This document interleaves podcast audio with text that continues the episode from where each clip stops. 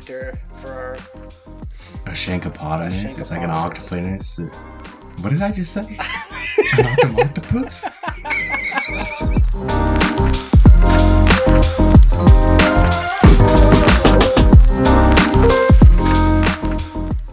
Yeah. What were we talking about before this? I did graduate high school, people. I did. I I own my own business too, and I can. What a freaking platypus and a hippopotamus. Why did I think those are the same freaking thing? Hey, everybody. Welcome back to another episode of Unforgettable Golf. As always, I'm Brad. Zach, say hello. Hello, people. So, coming off our last episode of What's in the Bag, um, we talked a bit about, you know, just starting off with golf, and episode before that, Zach broke 90.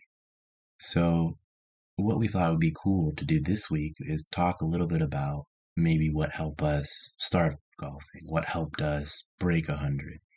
Now, for Zach and I, this is a while ago, so we're going to do our best to just try and talk about the things that we were doing um, and if anybody's out there listening to us and trying to break 120 or 110 or 100, maybe you find something we say helpful. Um, we'll also talk a little bit about what we're doing now, maybe mentally, a little bit of uh, in, in our game, and we'll just put it out and hopefully it helps you take a few strokes off your game too. So Zach, do you do you remember what helped you the most breaking a 100? Um, honestly, most of it was probably just um practicing like as much as I could. When I say practice, it wasn't like what I'm doing now. It was pretty much just like I'd walk around the house and like pretend I had a golf club in my hand and I'd just swing, you know? And it's like just get my body used to that motion. And then we had talked b- before on other parts of the podcast. Like I had talked uh watching you some YouTubers, you know, like Rick Shiels and stuff, taking some tips from him. The problem was is like he gives tips, but if you can't execute on that because you don't know how to swing a club, it was hard to do that. So a Or lot how of it do you just know? How do you even know if you should be doing that? Like, is that tip really right for you? and that's the thing. I was trying out like everything I possibly could, and like things that would work for me, I held on to. Things that didn't, I kind of put it in the bag for later because I thought maybe this is more of an advanced tip, you know. And um, really, the main thing that helped me out was just going to a driving range and just like learning how to make contact with the ball. Right? I even now I still miss the ball. I still will chunk it or top it. I put a video up on um, the social of me topping the ball, turn around and says, Well, that's what you don't do, you know? but like, I mean, this is going to happen. But overall, pretty much what helped me break 100 is just like following some little tips here and there from some pros and trying to weed out what's too advanced for me and what was like right for me. And then just hitting the driving range, like just doing that. Okay, so what helped you break 90 since you recently just did that? Maybe, maybe your mindset or what you're doing might help someone break 110, 120. 100. Okay, so like my mindset for breaking 90 was like really just like this is going to sound dumb because we're not professionals, right? But I had to dedicate certain amounts of my life to like actually golf, right? Like that meant like if I had an extra, you know, two or three hours in the afternoon, go go play a nine round hole, you know, and yeah, nine round hole. I wasn't gonna say anything, but go play a nine hole round, you know, and just like try to get that stuff in there and get, get playing, get used to golfing on the course, like even if it is only nine holes. And then also too, like in my backyard, I set up certain things so that way I'm swinging the clubs on a daily basis now. And another thing that I've been like really looking at is like pretty consistently with all the pros, they all say the same thing, like everyone should be working from the hole backwards. And when I say that, I mean like they should be learning how to putt, learning how to chip, learn, learning their like short irons, and then start moving into the bigger clubs. Because what helps you score low is that putting and chipping. And so like I've been really focusing on that, learn how to roll my putts like straight like you sent me a picture the other day. You have like one ball that you have like lines drawn on for Mhm. practice, right? I've been doing that for a while, but I only use those couple of balls when I'm at the practice greens, and it helped. So Like, you you're get to see- drawing you're drawing lines on your ball, but you're not using them in the game with lines. yeah. Why? Well, the thing is, is like I don't like my, don't like the head of my club getting like the sharpie marks on them, and I don't. How hard are you hitting your putter? well, I don't change the ball when I get on the green. Why not? That's that's illegal for me, man. I use the same thing. I put up a video. Didn't you see the mud on my ball? I didn't even clean my ball, man. I just putted that thing. Okay. Well, don't don't be like Zach. You could use a different ball on the green. No, yeah, I definitely could, but you know, I don't know. Like I did have these balls this one time. They were like the divots were different, and The And- divots on the balls. Yeah, the dimples. They the dimples. What I meant. The dimples were different. So the ball, like, it actually followed the green a little bit better than what another ball would. So I was using those for a little bit, but I felt like I was cheating, and I wasn't sure what the rules were on that. So I was like, eh, I better just use the same ball. So we just learned last episode you carry 15 clubs, but all of a sudden it comes to ball dimples and you're trying to follow the rules. The one club is just a place where you want me to put a stick in there to hold my beaver. That's what I'll do. God, Uh, thinking bag Nazi here. I'm just saying, I don't understand. I don't understand where you draw the line. Um, My line gets drawn when the dimples and the balls, okay? That's where it gets drawn. I don't want any dimply balls. so, Zach, I just, I'm kind of just picking on you, but if you're doing something in the practice round that's helping you, or on the practice greens, I just, I don't know. I wonder why you wouldn't do it on a real green. That's all. Pretty much the only reason why is because, like, the only reason why I draw the line on my ball is to see how my end over end is going, right? I don't you're want. not using it for alignment.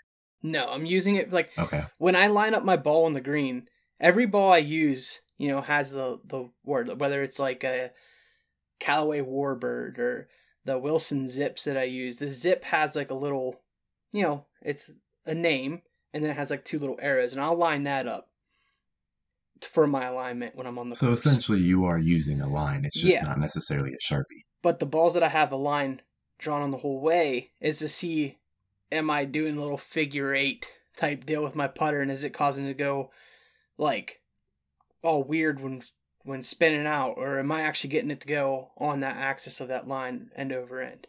That's what I do for my putts. Okay. It might sound a little weird because I don't do the same thing, but I'm not using that for alignment purposes. Gotcha. I don't know. How about um, how about mentally? I mean, is there golf is so mental, So, just as much as yeah. it is physical. Is there anything you're doing there? So me and you had talked about this the other day, and like you had mentioned something. I'm like, I actually like I was thinking about it after you told me. Like you had told me like you need to start like blaming, not blaming like reasons, but blaming yourself for a bad shot. And that way you can just get over it quicker. Oh, I was I was I forget who it was now. I'd have to go back and find the clip that I sent you, but somebody was saying that their goal after a bad shot is to get out all of the frustration of that bad shot so that they can move on from it Yeah. rather than try to hold it all in. Yeah. So basically, like for me, a lot of times, and this is very recent that I started doing this, because it's one thing to say, yeah, the shot's not going to affect me, and go on to do the next one. Because if you guys realize earlier in the podcast, I talked about if I don't hit a good drive, my second shot's usually messed up too. I found that if I hit a bad shot, it's like real quickly to myself, what did I do different than when I hit a good shot? And usually I can figure it out to where like, okay, like I got really wonky with at the top of my swing, which we already know my swing is very wonky to begin with, and I ended up coming down. I came down, I was too far out, which made me end up driving the ball into the ground, which isn't what I needed to do there. You know, I need to compress the ball, but when you're actually putting the ball in the dirt in front of you, that's not what you wanted to do. So when I start figuring that out real quickly, then I'm just like, okay, I knew I did that. Let's forget about it. The next shot, let's just make it a good one. And then I build on my positives and for, try to forget about the negatives. Because in just like normal life, if you look for a negative in everything, you will find a negative. But if you look for a mm-hmm. positive, you'll find a positive. So I try to find the positive in my day of swinging and build on those positives instead of really dwelling on the negatives of my golf game. Okay, so I'll tell you and everybody a little bit of what I've been doing. Letting out the frustration of a bad shot, not trying to hold on to it, and realizing that one bad hole doesn't give up your round. Um, I've been trying to only shoot two or three double bogeys, which sounds like a lot, but then when you start bogeying and par, and with our skill level, you know, we have we have 18 shots basically. We can play bogey golf just under bogey golf breaks 90, right? So I think that's a really good thing for anybody out there that's trying to shoot a score, break uh, a 120, 110, 100. You know, for 100, you have 28 shots over par. You basically have almost, you can almost play double bogey golf. And when you stop putting pressure on yourself, I have to hit a good shot. I have to do this. I have to do that. Golf becomes so much easier. It almost becomes a little boring.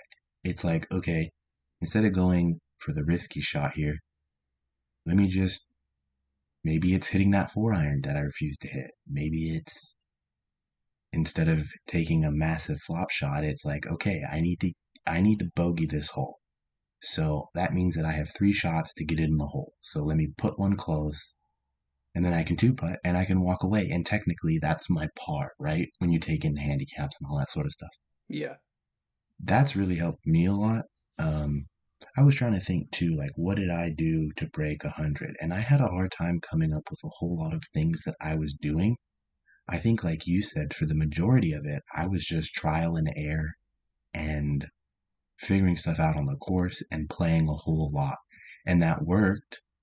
But we kind of go back to the point we talked about earlier, too. You could spend 30 hours and $200 on range balls, and that works. You'll figure it out. Or maybe you go get a lesson, you know? Nah, lessons and... are for chumps. so, I don't know.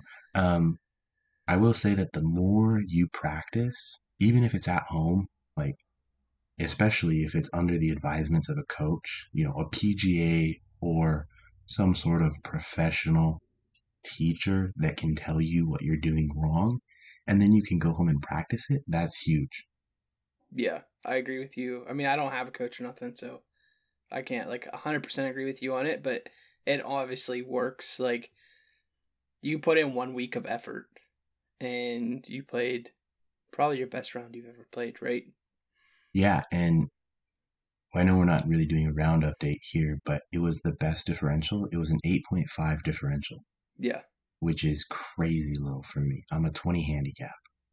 I put in one week of work, consistent. And I mean, it's not like I didn't have bad shots. I just, and I blew up a hole. I had two double bogeys and I still shot in the 80s. And I'll leave the actual score and telling the round and all that maybe to the next episode or two. But you can play decent golf without playing really good golf. And just kind of accepting that and being okay with bad shots and just being okay playing bogey golf, which is what my handicap says I should play, you know? Yeah.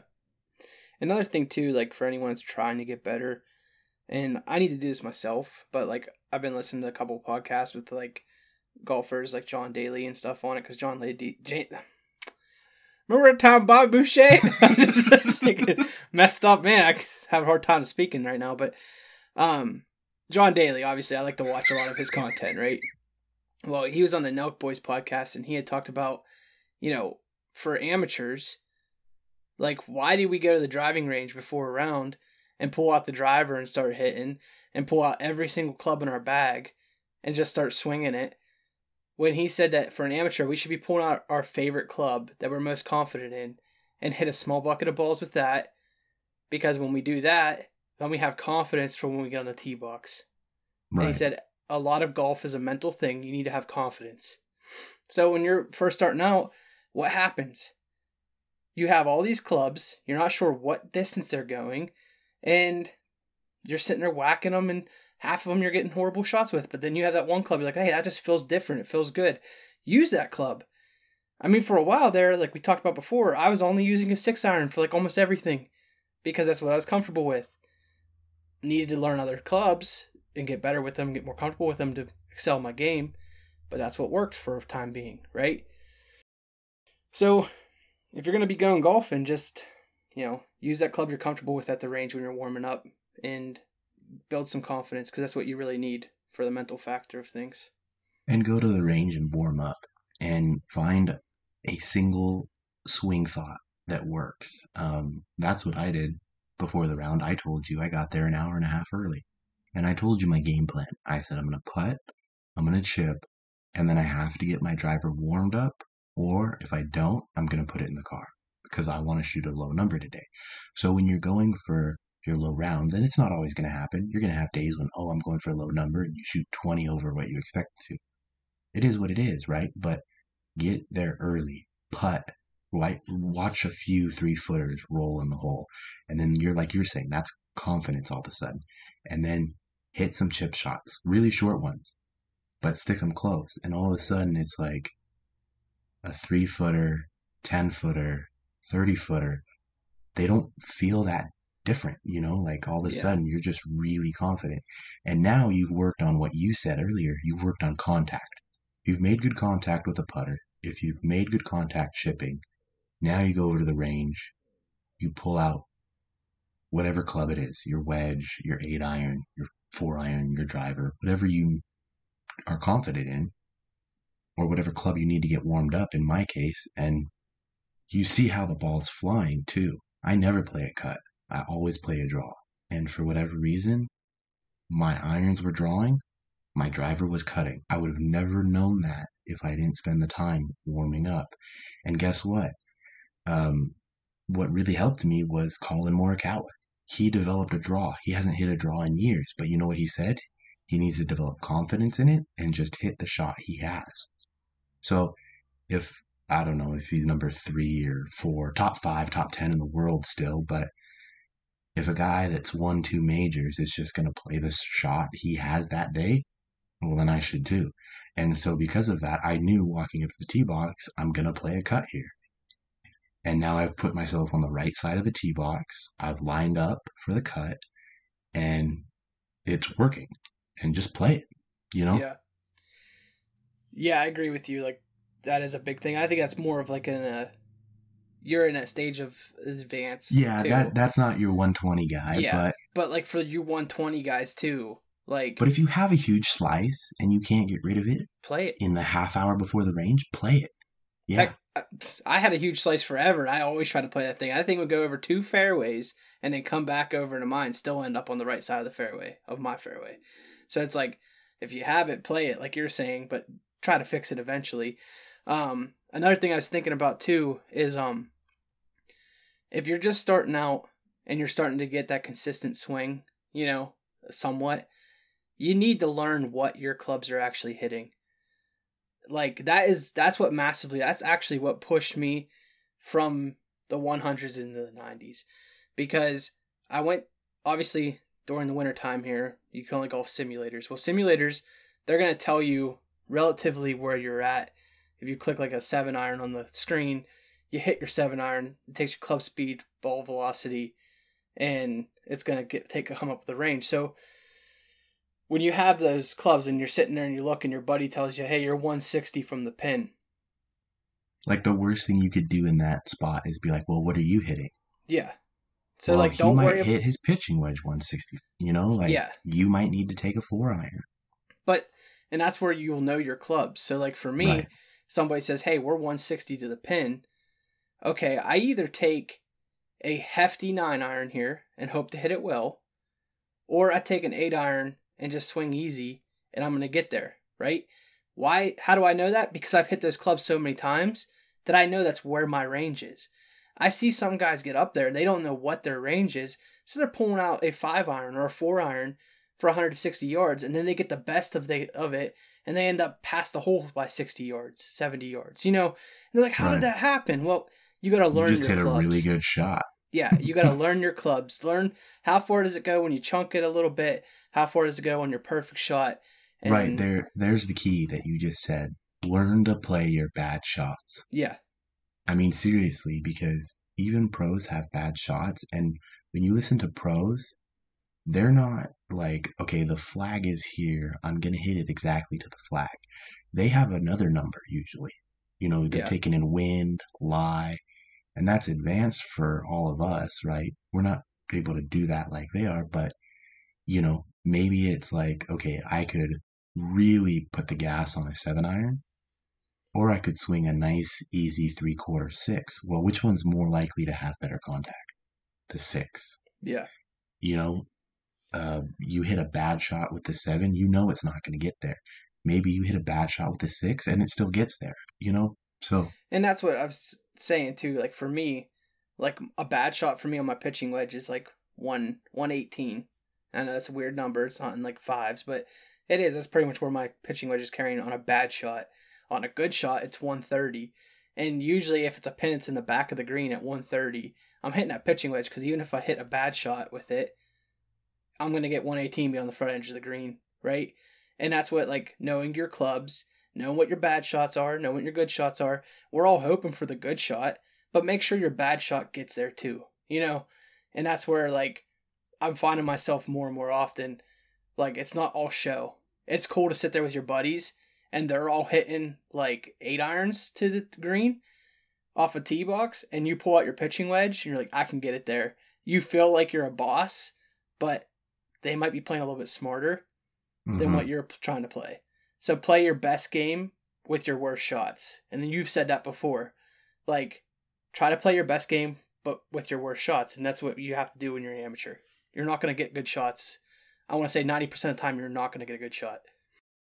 yeah, I don't know how often we hit bad shots or I hit 'em good shots, but yeah, I'm, uh, I mean, definitely, we're probably hitting more bad shots than we are pure contact, center of the face, good Yeah. path, all that sort of stuff, right?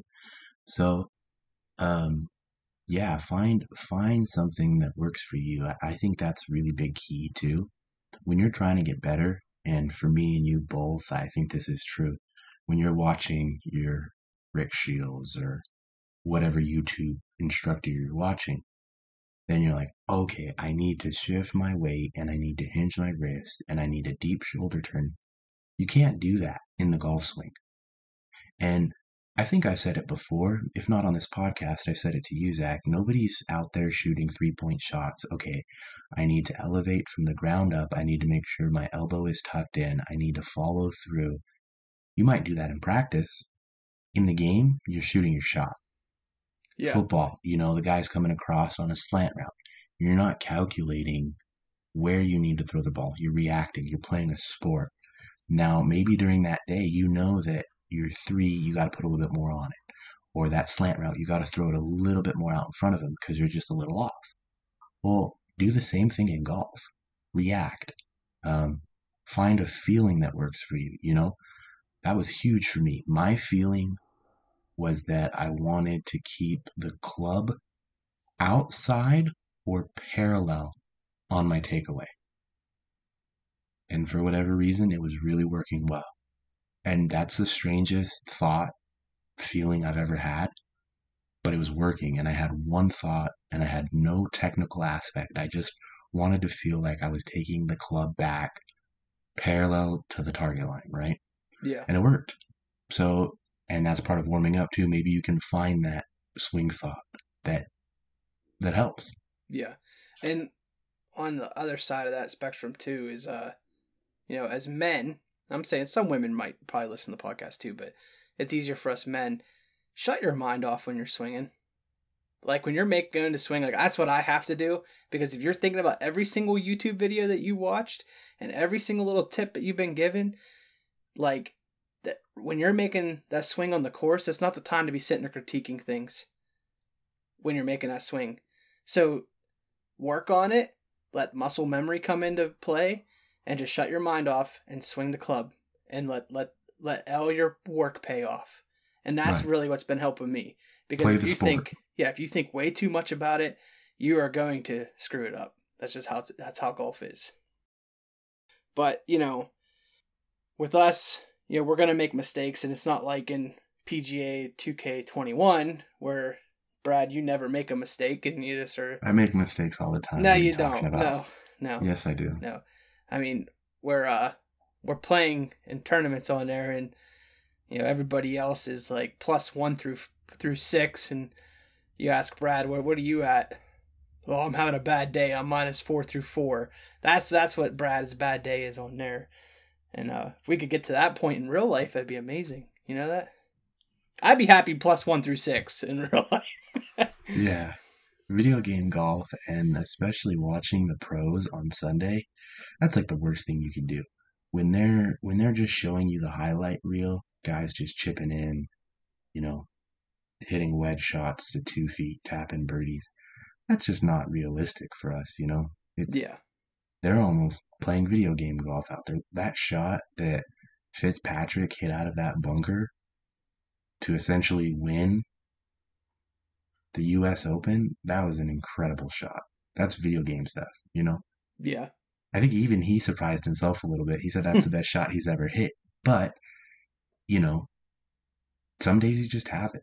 Some days you don't. I think you manage your expectations and we're not playing video game golf, you know, we're bogey golfers, or at least I am. Well, I mean I am too, obviously. I I my best round of my life is an 84, so I'm a bogey golfer. But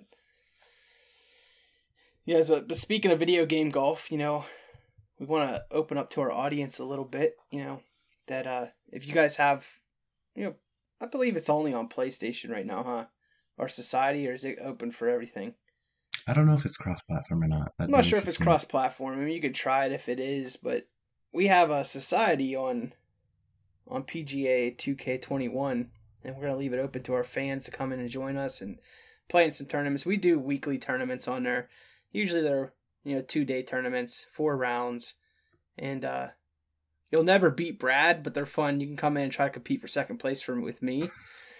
And uh, you, you're just salty, man. You just you're on a bad streak. You need to get your mentals right. Like I have fine. said before, when you golf a minus 51 through four rounds, you think you should win the game, but you come in third place because everybody else decided they're going to shoot a minus 67 and a yeah minus... it's not just me you're losing to so. I lost to our friend brandon who's absolutely dog water at the game.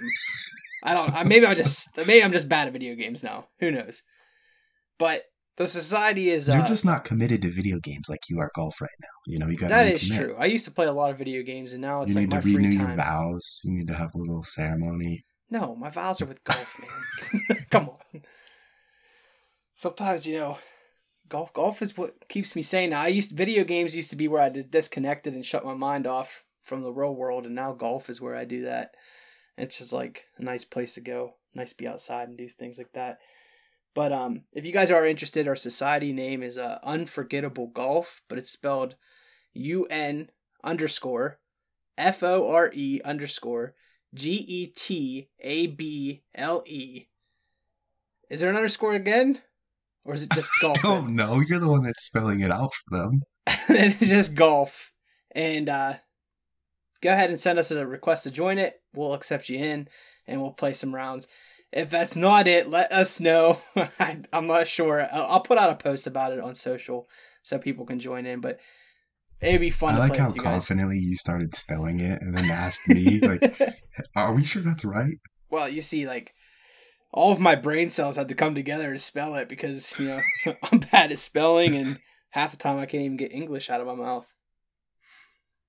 Can we go back to breaking 120, 110, 190 for a minute? Sure, Brad. Anything for you. Thanks. I appreciate it. Jerk. Um Nah, I lost my I lost thanks.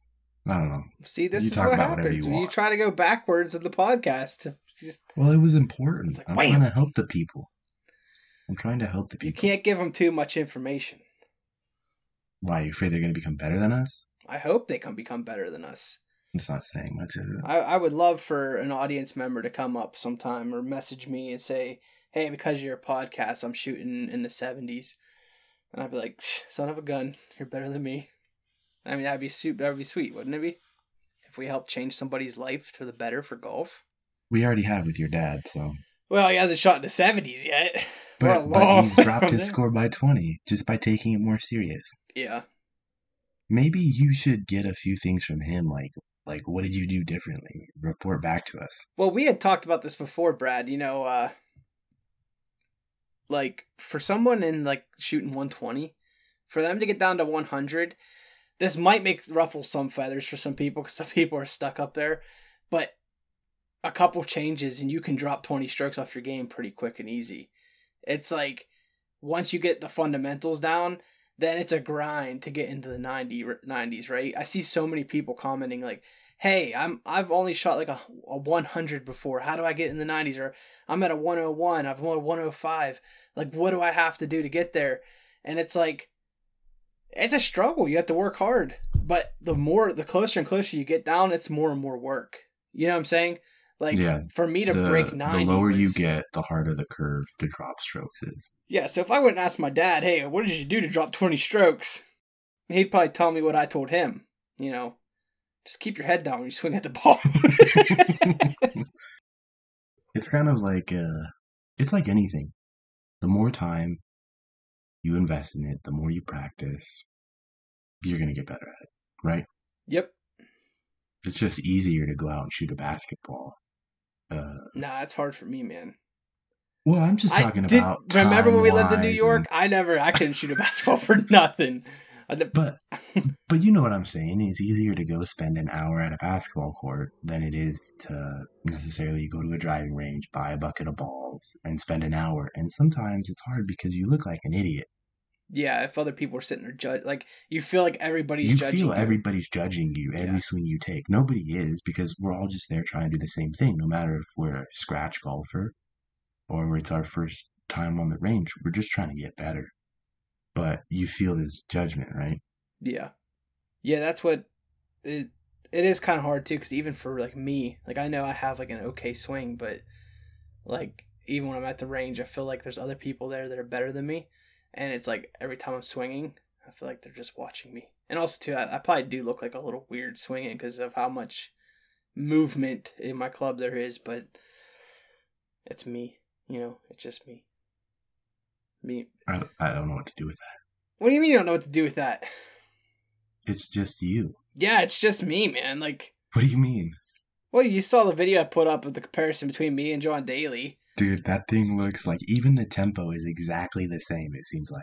Yeah, the thing is, is like, who can I relate with on my swing? He's the only one, and he's not never going to reach out to me. You know, like other people probably look at me like, what is the world is this dude doing? But it's working for me. Yeah, there's there's all types of swings. Who cares what your swing's like if it's working? If it's not working, then yeah, maybe lessons are the are the key for you. But nobody would teach. We've talked about this before. Nobody would teach Scheffler's swing. Nobody would teach Rahm's swing. You know, Tony Yeah. Finau's swing. There's a lot of crazy swings out there. Uh, Jim Furyk, right? That big ol' loop de doo he did. Um, so you know, if it's working, it's working. If you can improve it, improve it. And if you can't, maybe a lesson. I don't know.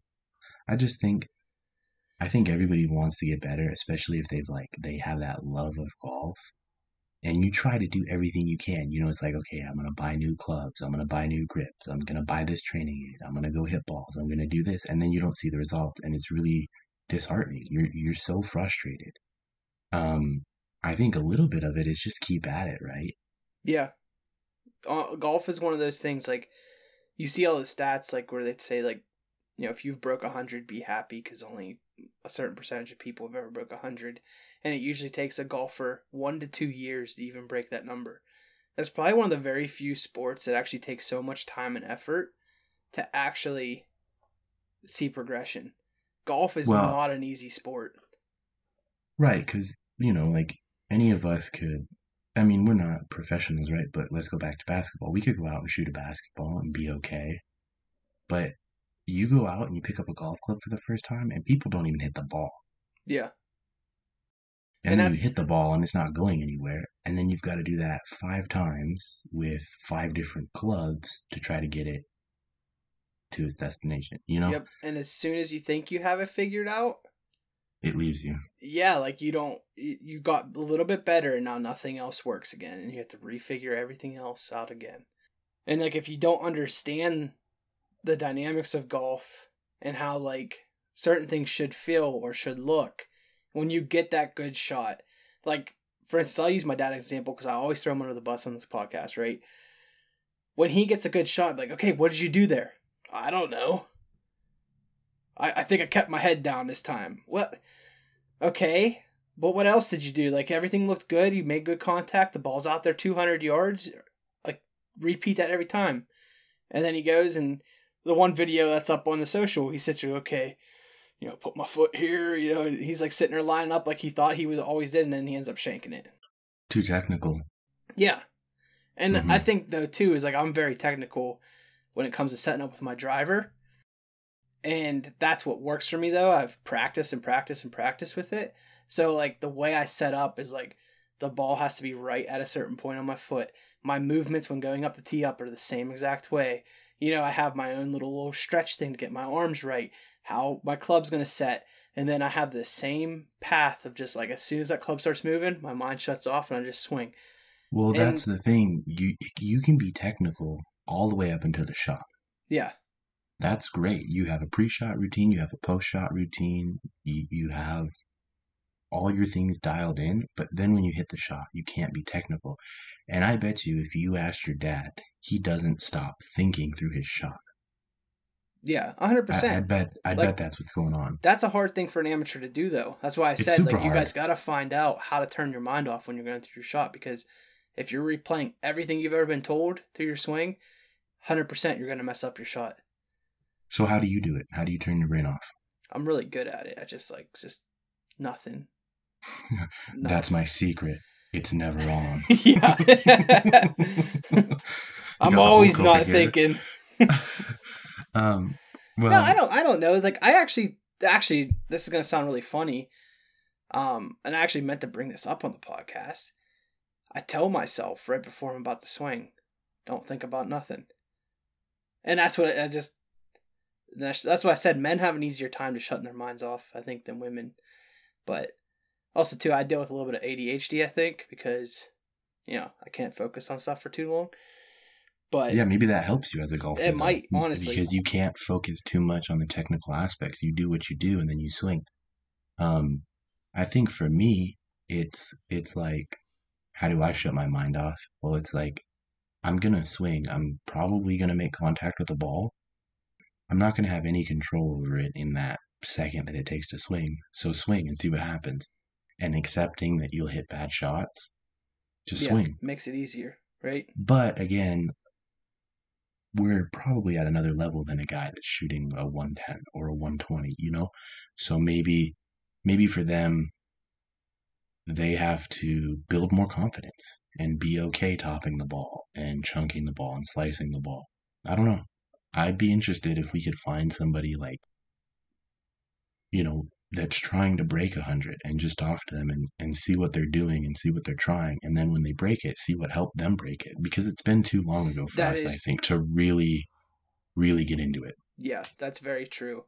And that's what I said. It'd be cool to, it'd be really cool to get somebody that's just starting out to come and talk to us too. Like, you know, like what's your thought process? What's helping you to even like like golf? Because if you go out time and time again and mess up and not have good rounds, like who wants to be bad at something, right? in front of your friends too Yeah, you're not just bad in the, the privacy of your house you're bad in front of your buddies that are going to make fun of you for it yeah, I, I don't know i don't know because you know every guy that's golfed every girl that's golfed knows the struggle and is still struggling with something i don't think i think that's self-imposed it's like that judgment on the range again That's the we thing. I don't. I don't think it, us, but- that's anything. Well, it might not be from my. My dad will rip on me and make fun of me so hard, and then he'll get up there and do his thing.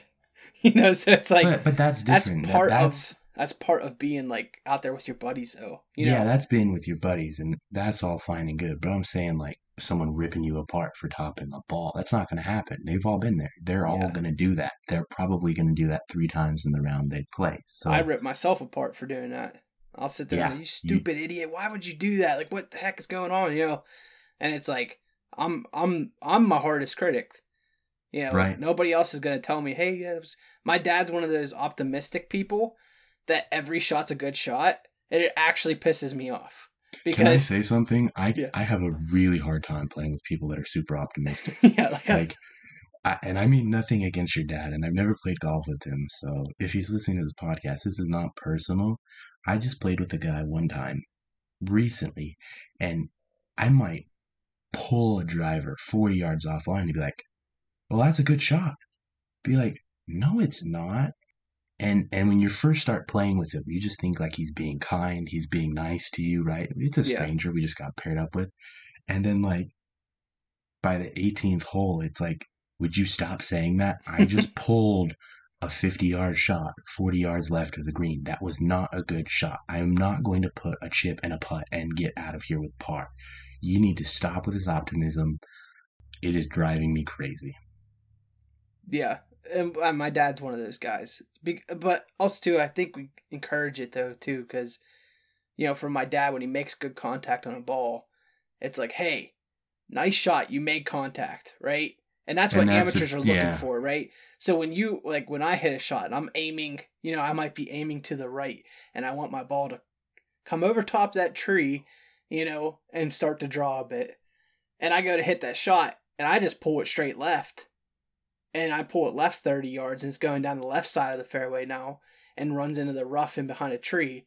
Even though it went 290 yards, my dad was like, nice shot, dude. And I'm like, that's horrible. I'm behind a tree. How am I going to hit that out? You know, I'm going to have to lay up to even have a chance now. Well, and it's funny that you even said that too, because if your dad hits a ball 200, you're like, great swing, great shot, right? Yeah. But for you, you'd be so frustrated that you only hit it 200. You're like, it's a miss hit. I topped it. I thinned it. Whatever you did. So it's kind of like we've all we've all been really bad golfers, and we're trying to get better. Yeah. I mean, we've been awful, or we're not even hitting the ball. So yeah, there's a point in time where contact alone is great, but then we expect to make these video game PGA Tour Yeah. shots, right? And if we're not, we're frustrated by it. Yeah. And that's one of those things too. Like, I'm just starting to try to shape shots a little bit. I'm probably way out of my league to be trying it, but it's a it's starting to affect like some of my shots. You know, like I'll successfully do it at a driving range and I'll try to do it on the course and next thing you know, that thing is a shankopotamus. It's gone, you know. I think I just came up with a new character for our A shankopotamus. It's like an octopus. What did I just say? An octopus? I was thinking like a platypus, you know, with uh, but a shank. Oh. I'm gonna have a was like a- platypus with a shank straight out of Compton. Okay, all right. this is getting away from us fast. I thought it would be an octopus with like a club in every hand, and we call it the shankopotamus. But The wouldn't it be a hippo? Like a hippopotamus? A hippopotamus. What am I talking about? I am so lost now. I thought I was thinking of a platypus, man. But yeah, you're right. Hippopotamus. Shake a I don't know platypus? why. oh my god, dude! What the heck is wrong? Well, this is uh, yeah, yeah. What were we talking about before this? I did graduate high school, people. I did. I I own my own business too, and I gave a freaking platypus and a hippopotamus. Why did I think those are the same freaking thing? Man, I need to know. In your head, were you thinking of a hippo? I was thinking of a platypus, man. You were actually thinking of a yeah, and then I said Okay. shakeopotamus, thinking of a platypus, and really it should be a hippo. But you thought octopus, so you're not any better. this is a golf podcast, not Animal Planet. Oh, it should be. Should be Animal Planet. I had a really good thought I was going to bring up to you before that. I'm sorry, Brad. It's all right. If it means anything, the platypusopotamus is there. oh man, it's always it's always something new, man. I don't want to end it right now, but I don't know what else to do with this. Uh, we were we were talking about golf, so I mean maybe we go back to there. is about. Yeah, Well, that's what the podcast is about. I would have never thought. Oh my! I don't even know where we were at before that happened. Oh My can't- We can cut some of this out. We're just trying to figure out what No, leave it in. about. It stays. this is what this is what real podcasts are made of right here. Joe Rogan, you got nothing on us. Well, except for fifteen million dollars a year, but um,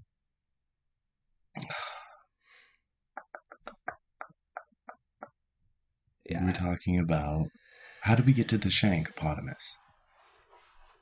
I don't Were really you talking know. about your dad, weren't you? We were talking about how like a good shot for us isn't a good shot for them, and then you're trying to shape the ball. Oh yeah, I was talking about shot shaping, and how like sometimes I get on the course and I go, I go to hit like a little draw and it's a then it becomes a shankopotamus. Hmm. And what were you gonna say, Brad? I don't know. I ha- I had a thought, but it's completely gone. And with that, there's been another episode of Unforgettable Golf.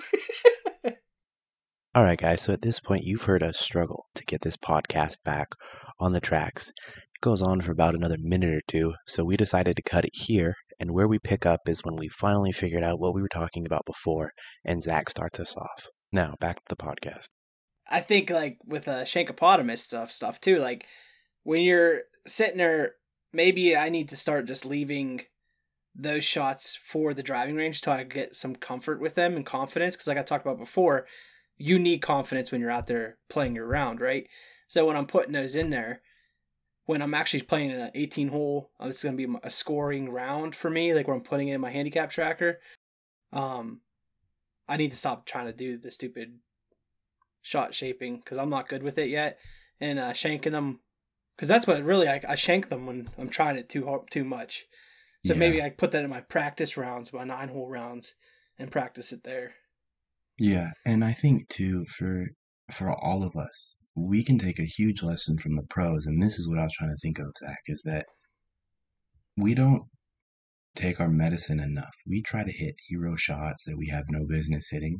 When you hit a bad shot in the tree, just accept that it's bogey hole Yeah, and and and punch one out into the fairway and get it 100 yards down. And it's like no i can i can hit this four iron around the tree and put it right on the pin. Maybe maybe one time out of a 100 you do it. But i mean if you we're not you know that the lie's bad you've got trees that's just too much for us to overcome. So you you hit your simple shot back in the fairway you advance it 100 yards. Now you've got a wedge into the green. A wedge and a two putt, and you just saved bogey. Or maybe for you it's a wedge, a chip, and a two putt, or a wedge and a three putt, but you've saved bogey, or maybe you know a yeah, double bogey. That that can be a round saver. You know when you're not getting these huge blow up holes where you're recording eights, nines, tens, or higher. You know. Um, I don't know. I think the pros do a really good job of it. It's funny when the caddies and them go back and forth and they're arguing about it. You know, and the the player a lot of times seems to want to hit that hero shot, and sometimes they do. Sometimes they pull it off, but sometimes they don't pull it off. You know, so if those guys can't pull a shot off all the time, why do we think we can? well, it's because we're just we're just trying to be good. Like you said before, like a little bit of piece of advice to some newer people. Maybe you're just getting into golf. Maybe you started watching golf. Um, when you only watch it on TV, they only show you the best of the best shots, right? Every once in a Mhm. while, they'll show you like the best player making a crappy shot. But when you actually go on like the apps and stuff for the streaming services and watch the featured Yeah. groups, like you were telling me, Right. that helps out so much because you'll watch that number two golfer or you'll watch Scheffler take a shot and it's like, what in the world? I've never seen him do Yeah. that before. It's because you only saw his highlights. You didn't get to see his bad stuff. So it's a good experience to see that because when you're out there on the course, you're thinking about those pros. They make the same mistakes too. They just don't make them as frequently, but they still make those mistakes. You know? What was the was it Cameron Champ or Cameron Young who had the hole in one Yeah. that you Cameron posted the replay of? He was like plus seven when he hit that hole in one. He, you know, so plus seven for a pro golfer is pretty terrible. Yeah. That's like us shooting 100. You know, whatever it is, Yeah. that's not a good round for him. But guess what? You saw of that round. You didn't see any coverage of him except for what? The hole. The one. hole in one. Yeah. So And- and, honestly, you sit there and think, you're like, man, that guy's so, you see that that awesome pro, he's a real good golfer, and it's like really, like, yeah, he's a good golfer, but he's not in the top of the, the best of the best. You know, he just got lucky and got a hole in one.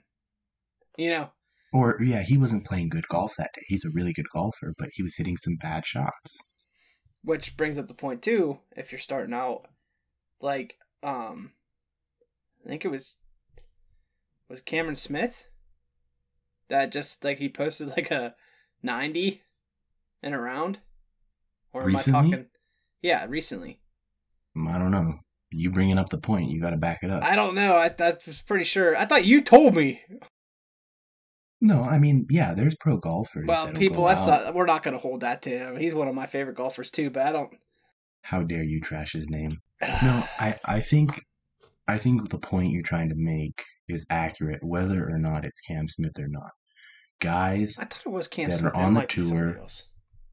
you know, and playing at a super high level will go out and shoot an 85. Yeah, You know, uh, John Daly, let's bring in another one of your boys. He had an 18 on a single hole. An 18 that's fake on a news. Fake single news. hole. No, it ain't fake. It's fake news. I will send you the clip. We will post it on every social media we have. Now, granted, some of that well, I need to do a side by by- side for that because that's me. So, if we're gonna wrap this up, because this went way longer than we both thought it would. yeah, but we're just having fun.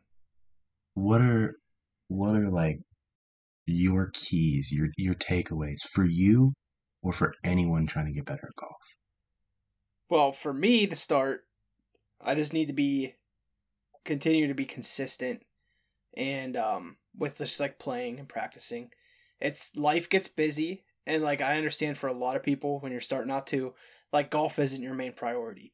It's not really it's gonna sound crazy, Brad, but it's not really my main priority either.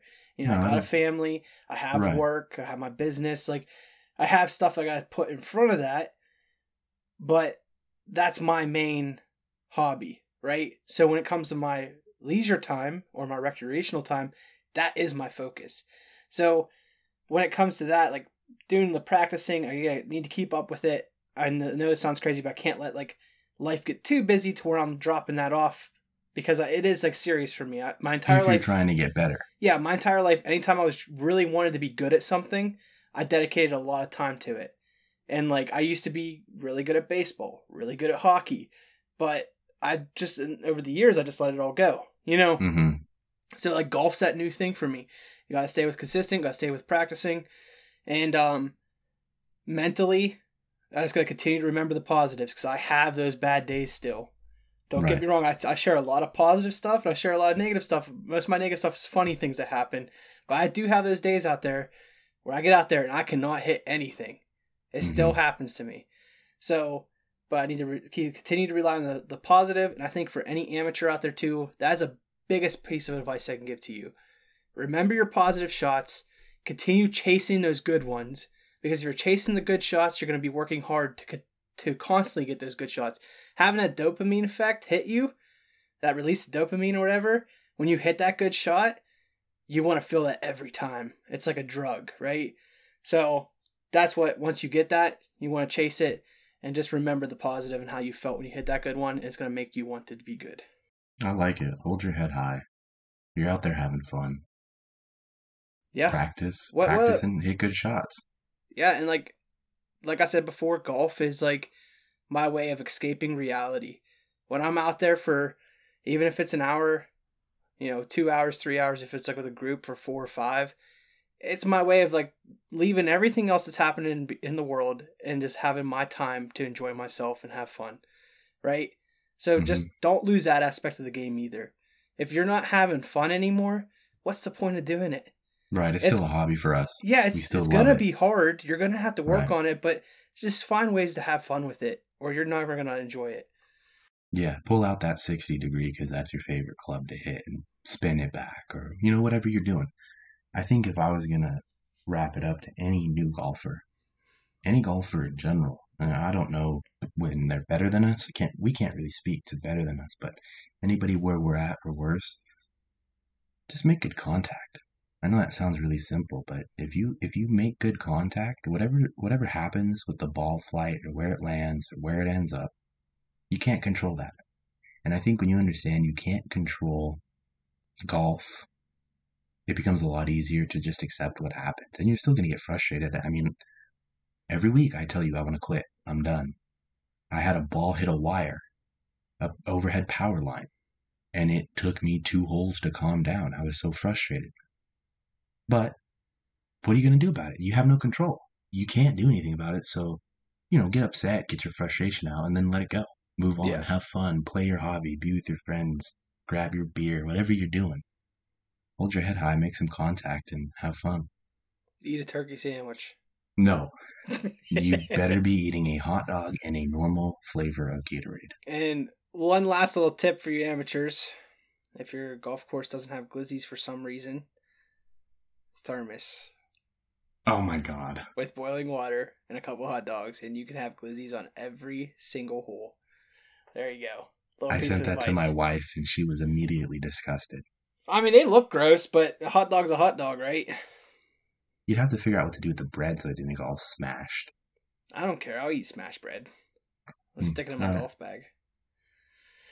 But with that point, eating smashed bread and glizzies and golfing bad, you know, just get out there and play. Have a good time. Play your round. Remember your swing. Me and Brad always tell each other, you know, stick to your swing. Be true to Mhm. yourself, right? So get out there, play around, play around for us, and uh, make sure you drain them bogeys.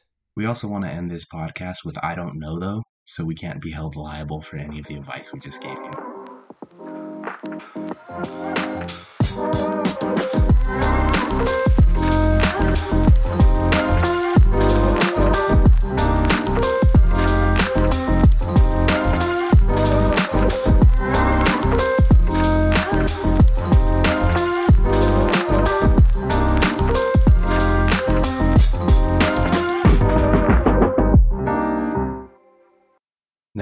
This is where we would end the podcast, but here's the rest of that audio where Zach and I struggle to get back to the podcast.